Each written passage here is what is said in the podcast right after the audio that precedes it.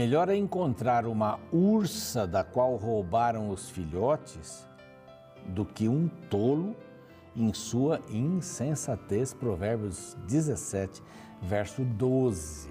É bem, é bem engraçado esse, esse texto, né? Melhor você encontrar uma ursa que perdeu os filhotes, ela fica brava, ela fica feroz, não é? Do que encontrar um insensato, um tolo, na sua insensatez.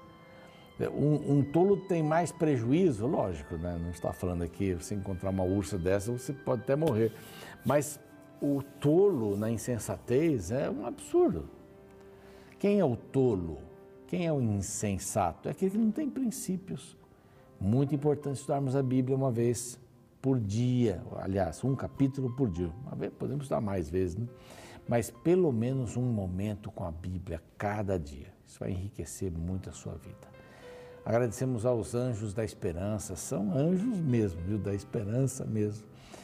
Porque esses nossos queridos amigos, amigas, irmãos, irmãs, nos ajudam com suas doações para que a gente possa pregar o Evangelho para o mundo todo em português e espanhol. Aqui temos um número telefônico, se você quiser se tornar um anjo da esperança, será um prazer. E graças aos anjos da esperança e à Rede Novo Tempo, eu tenho a alegria de oferecer para você gratuitamente essa revista. O Espírito Santo, o Deus dos bastidores. Aqui tem 15 temas muito importantes e assim é, fáceis de entendermos, mas coisas assim profundas. A personalidade do Espírito, o Espírito Santo na vida de Jesus, o Espírito Santo e o ministério apostólico, como é que a Bíblia, a produção da Bíblia, o Espírito Santo é, tiveram esse, esse apoio, né? a Bíblia teve o apoio do Espírito Santo, a produção, os autores, vale a pena esse material. Terminando aqui, você vai lá para o site novotempo.com.br Espírito Santo e você tem um questionário, preencha esse questionário e tendo mais de 70% de acertos, que você vai ter tranquilamente, você recebe um lindo certificado, tá bem? Peça, anote o telefone, peça para você e encaminhe para os amigos o número para que esse número de telefone para que eles também possam fazer a inscrição. Bom, nós vamos estudar hoje esse capítulo que eu gosto muito, muito. Eu tenho um sermão sobre esse capítulo. Eu gosto de falar sobre esse momento porque é um, é um momento crucial na vida de uma pessoa.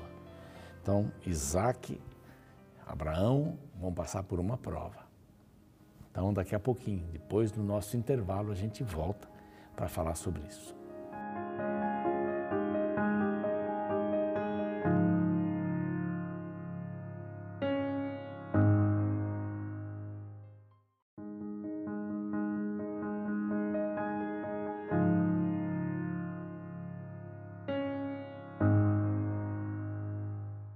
Estamos de volta com o programa Reavivados por Sua Palavra aqui da TV Novo Tempo. Que bom ter você com a gente, viu?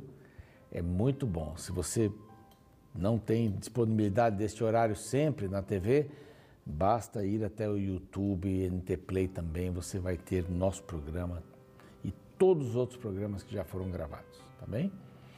Uh, nosso canal no YouTube é Revados por Sua Palavra NT. Bem simples, vá lá, se inscreva e também compartilhe o programa com seus amigos.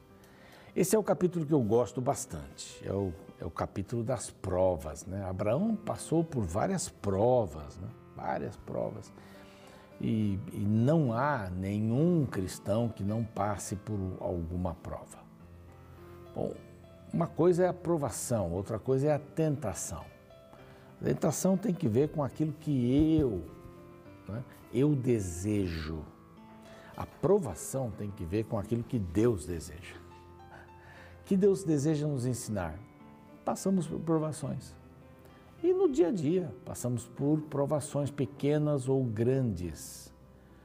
Todos nós estamos sendo provados todo o tempo, com verdade, com mentira, é, sendo convidados a, a abrirmos o nosso lar para outras pessoas. Complicado, né?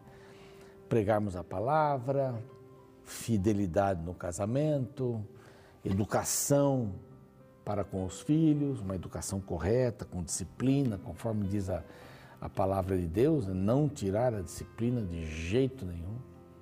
Crianças que crescem sem disciplina crescem sem rumo, sem caminho. Pensam que tudo é sim na vida e não é não. Tem muitos nãos. Mas essa foi a maior prova de todas. Talvez a maior prova de todas na Bíblia, de que um, ser humano passou. É uma, é uma maneira difícil de entendermos é, que prova grande é essa. E a prova nos leva a fazer uma pergunta: por quê? Por quê? O ser humano faz essa pergunta: por quê? Por que isso? Por que, que eu tenho que passar por isso? Por que, que esse momento tem que ser assim, enquanto o outro lá, olha, que é ímpio, pecador, ah, tem uma, mais de uma pessoa aí no casamento, tal, fora do casamento. Por que, que eu tenho que passar por isso? Por que a pergunta que o ser humano mais faz? Por quê? Na realidade, a pergunta mais correta deveria ser para quê? Para que eh, eu recebo esta provação? Às vezes não dá para entender tudo. Deus vai pedir uma coisa aqui para Abraão que ele não entendeu no começo. Mas eu acredito que ele foi entendendo à medida que ele se aproximava do final dessa história. Depois destas coisas, né, de Abraão está lá com os filisteus, etc. Depois destas coisas, pôs Deus Abraão à prova. Não despreze as provas de Deus. A provação é o que Deus faz, tentação que eu faço, ou aquilo que eu permito que aconteça comigo. E disse Abraão, disse-lhe Deus, né? Abraão, este respondeu: Eis-me aqui. Ah, uma disposição. Foi a oitava vez que Deus fala com Abraão. Oitava vez. Eis-me aqui, estou às ordens. Acrescentou Deus: Toma teu filho, oh meu filho, poxa, Isaac, teu único filho, meu único filho, Senhor, impressionante, com 100 anos, Isaac, é Isaac, meu riso, minha alegria, a quem amas, verso 2, né? Sim, amo muito. Vai à terra do Moriá, beleza, Moriá, sei onde fica, dois dias e meio, três de caminhada daqui, perfeitamente. E oferece-o ali em holocausto sobre um dos montes que eu te mostrarei. É, peraí, Senhor, só, só um minutinho. É, o senhor pode repetir essa última parte? Eu não entendi. O Senhor fala do meu filho, minha alegria, único filho, dá o nome dele. O Senhor está pedindo o quê? Não, não entendi. O Senhor pode repetir? Então, eu vou repetir. Vai lá, Monte Moriá, ok. Leve-o lá em cima, ok. E mate-o. Tire a sua vida. Peraí, não dá para entender, Senhor. Com 100 anos eu tive essa criança. Bom, primeiro, lá atrás, o Senhor disse que eu teria uma grande descendência. O senhor falou isso quatro, cinco vezes. Segundo, ele nasceu agora. Eu tinha 100 anos quando ele nasceu. O senhor acha que vai dar certo outra vez? Sara não tinha mais as suas regras. Senhor, eu tive que dispensar meu filho Ismael. Agora o senhor está dizendo que eu devo matar meu filho? Aparentemente isso é estranho. Você pode pensar, ué, mas na Bíblia não tem esse negócio de matar filho. É, para Deus, tem para outros deuses que eles matavam. Manassés, né? Manassés passava os filhos dele no fogo para os deuses que ele adorava. Mas não tem nada a ver. No cristianismo não tem isso, Israel nunca teve isso, Deus não quer isso, mas mata o seu filho. Vai lá, eu vou te mostrar o lugar. Ainda eu vou te mostrar, você nem sabe direito, pode sair. Ah, esse verso 3 aqui é: Levantou-se, pois, Abraão de madrugada. Você acha que ele dormiu aquela noite? Tendo preparado o seu jumento, tomou consigo dois dos seus servos e Isaque, seu filho, rachou lenha para o holocausto e foi para o lugar que Deus havia indicado. Levou inclusive a lenha para lá, num dos animais aí de carga. E ao terceiro dia de viagem, Erguendo Abraão os olhos, viu o lugar de longe. Eu, eu imagino o momento em que, o momento da caminhada, o momento que ele viu esse lugar. O momento da caminhada, é possível que Isaac perguntava para o pai, pai, conta mesmo como é que foi meu nascimento. Eu acho que esse devia ser um assunto recorrente.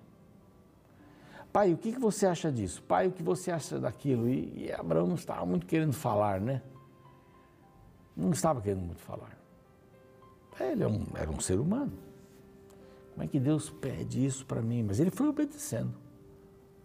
Talvez não concordasse, mas ele obedeceu. E foi. E eles chegaram no lugar. Pai, como é que vai ser esse altar? Você que gosta de construir altares, nós já construímos alguns altares por aí. Como é que o senhor acha que vai ser esse altar? Ó, oh, meu filho, a gente vai ver lá, pode bolar aí você alguma coisa. Chegaram. Bom, ao terceiro dia, viu de longe, então, verso 5: Disse aos servos: Esperai aqui com o jumento. Eu e o rapaz iremos até lá. Havendo adorado, voltaremos para junto de vós. Você percebe que ele usa aqui no plural, voltaremos ele tinha alguma esperança que alguma coisa fosse acrescentar, a, a, acontecer, aliás, mas ele não queria frustrar a Deus e o seu pedido, ele não entendia muito bem. Durante o caminho, acho que muita coisa foi passando pela cabeça, né? Como é que Abraão lidava com Isaac? Com Ismael, ele devia ter muita proximidade e tal, já 17, 18 anos já tinha uma desenvoltura. Aqui também, agora ele tem um filho mais velho, um filho que lhe ajuda a fazer é, os altares, alguém com quem conversar nas caminhadas religiosas. Tudo certo. Isso daí é, é, é importante para ele. Mas pedir a vida, pedir a vida dele, qual é o sentido disso? Ou você acha que Abraão foi assim, ok, senhor, você não quer que eu mate meu filho aqui mesmo, perto da tenda? Não precisa ir lá, a gente já resolve isso. Por que, que Deus deu três dias de caminhada? Não podia ser um dia, não podia ser no mesmo dia, para acabar aquele sofrimento e oferecê-lo, oferecê-lo como, oferecê-lo como sacrifício? Mas ele disse assim: voltaremos. Alguma coisa ele dizia que Deus tinha outros planos para ele. Mas ele não discutiu. Ele obedeceu. Simplesmente obedeceu para doar o filho, dom mais precioso que ele possuía. Bom, vamos subir. E a Bíblia diz que enquanto subiam, verso 6, ele levava nas mãos o fogo, levava o cutelo, né, a mechazinha do fogo, levava o filho e caminhavam, diz o final do verso 6, caminhavam juntos. Quando Isaac disse a Abraão: Meu pai, eis-me aqui, responde Abraão. Eis que o fogo, a lenha, mas onde é que está o cordeiro? Onde é que está o cordeiro? Deus vai prover. Calma que Deus vai prover. Alguma coisa vai acontecer. Está, nós temos tudo que a gente pode aqui, mas Deus vai providenciar o cordeiro. Deus providencia o Salvador. Deus vai cuidar da gente. Ele cuidou tantas vezes. Abraão estava começando a passar pela prova e a tomar o melhor caminho da prova, que é fazer a vontade de Deus. Ele não sabia o que ia acontecer. Exatamente não sabia o que ia acontecer. Mas Deus proverá. Chegando então ao local, fizeram um altar. Eu posso ficar imaginando ali o Isaac Ô oh, pai, essa pedra é boa para ali e tal. Pai, eu vou fazer um pouco diferente aqui e tal. O que, que você acha, pai? E ele sabendo que aquele altar era para o seu filho. Bom, vamos lá. Abraão amarra Isaac. A Bíblia não conta que ele saiu correndo atrás de Isaac. Vem cá, menino danado, vem aqui eu amarrar sua mão. Não conta isso. E conta que ele amarrou Isaac. Isaac poderia ter dito: Pai, se Deus está pedindo isso, o que, que eu posso fazer? Deus sabe tudo.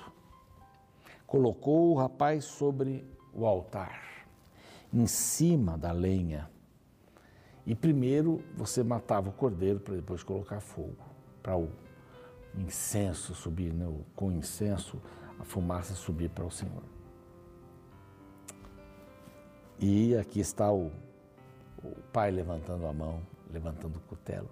E de repente, uma voz grita: Abraão, Abraão!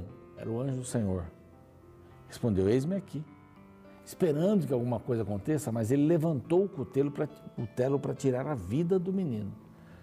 Esse era o pedido de Deus, e ele ia fazer isso. E que tem por trás disso? Que existe por trás dessa história? Qual é o sentido? Ah, então colocou a prova, ok? Então ele vai oferecer até o filho.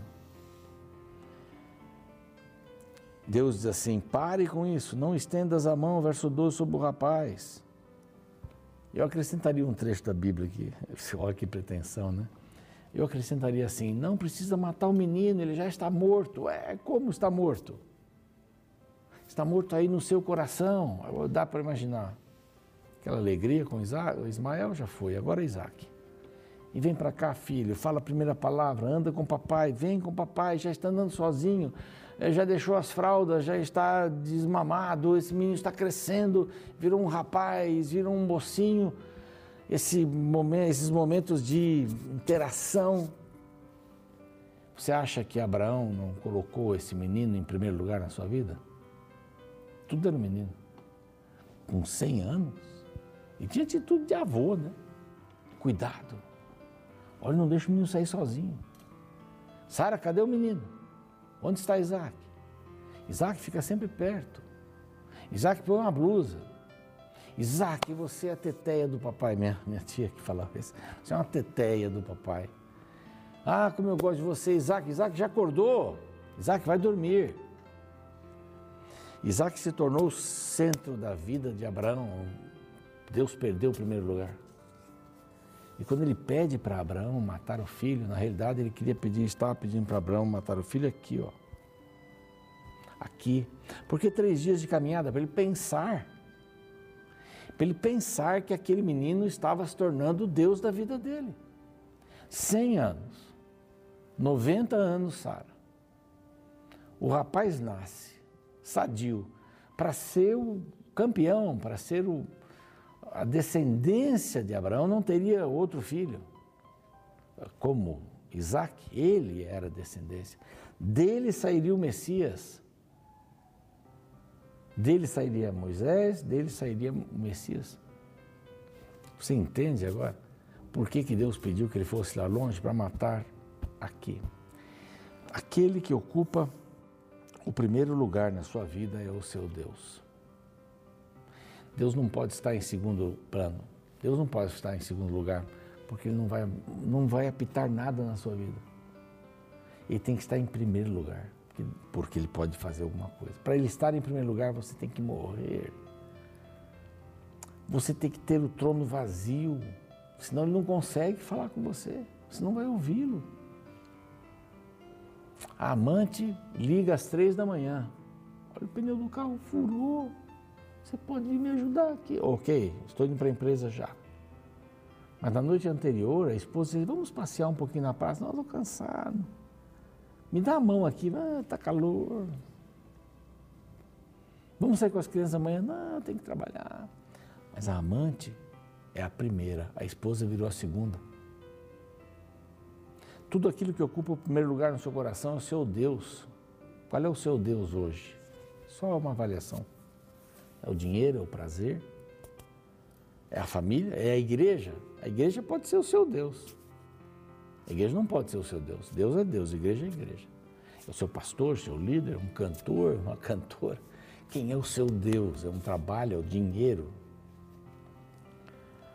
Quando ele terminou de dizer eis-me aqui, o cordeiro estava lá enganchado num galho. E ele ofereceu aquilo por holocausto. E Abraão chamou aquele lugar de o Senhor proverá.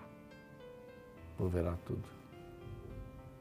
Quem dirige o meu coração agora é Deus.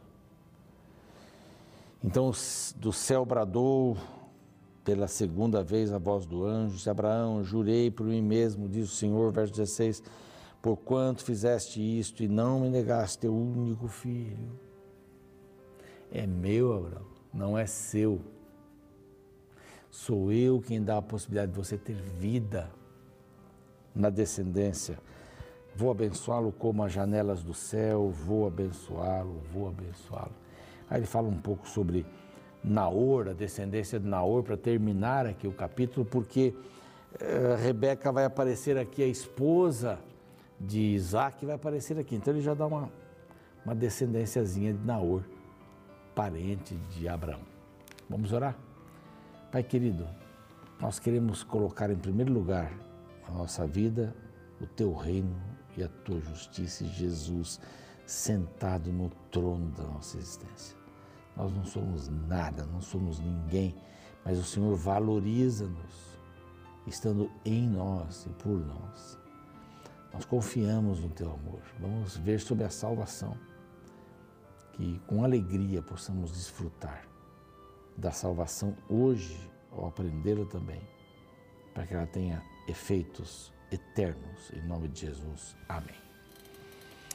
Você segue com o programa, vem aí a a parte ilustrada, a música. Eu fico por aqui. Espero você amanhã com o capítulo 23. Você teria coragem de dar a Deus aquilo que você mais ama? Se você perguntasse para Abraão o que ele mais amava na vida, sem dúvida alguma ele diria que era seu filho Isaque. Como sua esposa Sara era estéril, o nascimento de Isaque foi um grande milagre dado por Deus. Porém, o que a Bíblia ensina é que a benção do filho poderia se tornar mais importante do que Deus, o abençoador. Diante do risco que o pai da fé corria, Deus lhe fez um pedido muito complicado. No segundo verso do capítulo 22, lemos: Então disse Deus: Toma seu filho, seu único filho Isaque, a quem ama, e vá para a região de Moriá. Sacrifique-o ali como holocausto, num dos montes que lhe indicarei. Silenciosamente, Abraão fez uma jornada de 30 quilômetros até o Monte Moriá, onde ele deveria realizar o sacrifício. Enquanto caminhava lado a lado, Isaac dirige a seu pai uma dolorosa pergunta. Quando Isaac disse a Abraão, seu pai, Meu pai, respondeu Abraão, Eis-me aqui, meu filho. Perguntou-lhe Isaac, Eis o fogo e a lenha, mas onde está o cordeiro para o holocausto? Isaac não sabia até então que ele era o sacrifício. Diante do questionamento do filho, Abraão responde de forma confiante. Respondeu Abraão: Deus proverá para si, meu filho, o cordeiro para o holocausto. E seguiram ambos juntos.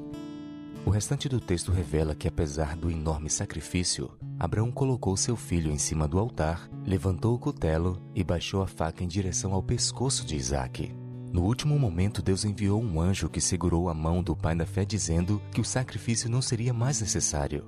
Abraão havia provado que Isaac não era mais importante do que Deus. Sabe, apesar de extremo, o teste pelo qual Abraão passou nos lembra que não existe religião verdadeira que não deixe Deus no centro do coração. Ele não pode ser Deus enquanto for o segundo. Por isso, pense hoje: qual é o seu Isaac? Às vezes em nossas vidas temos muitas alegrias, Deus quem nos dá, mas não podemos colocar as bênçãos acima do dono da bênção.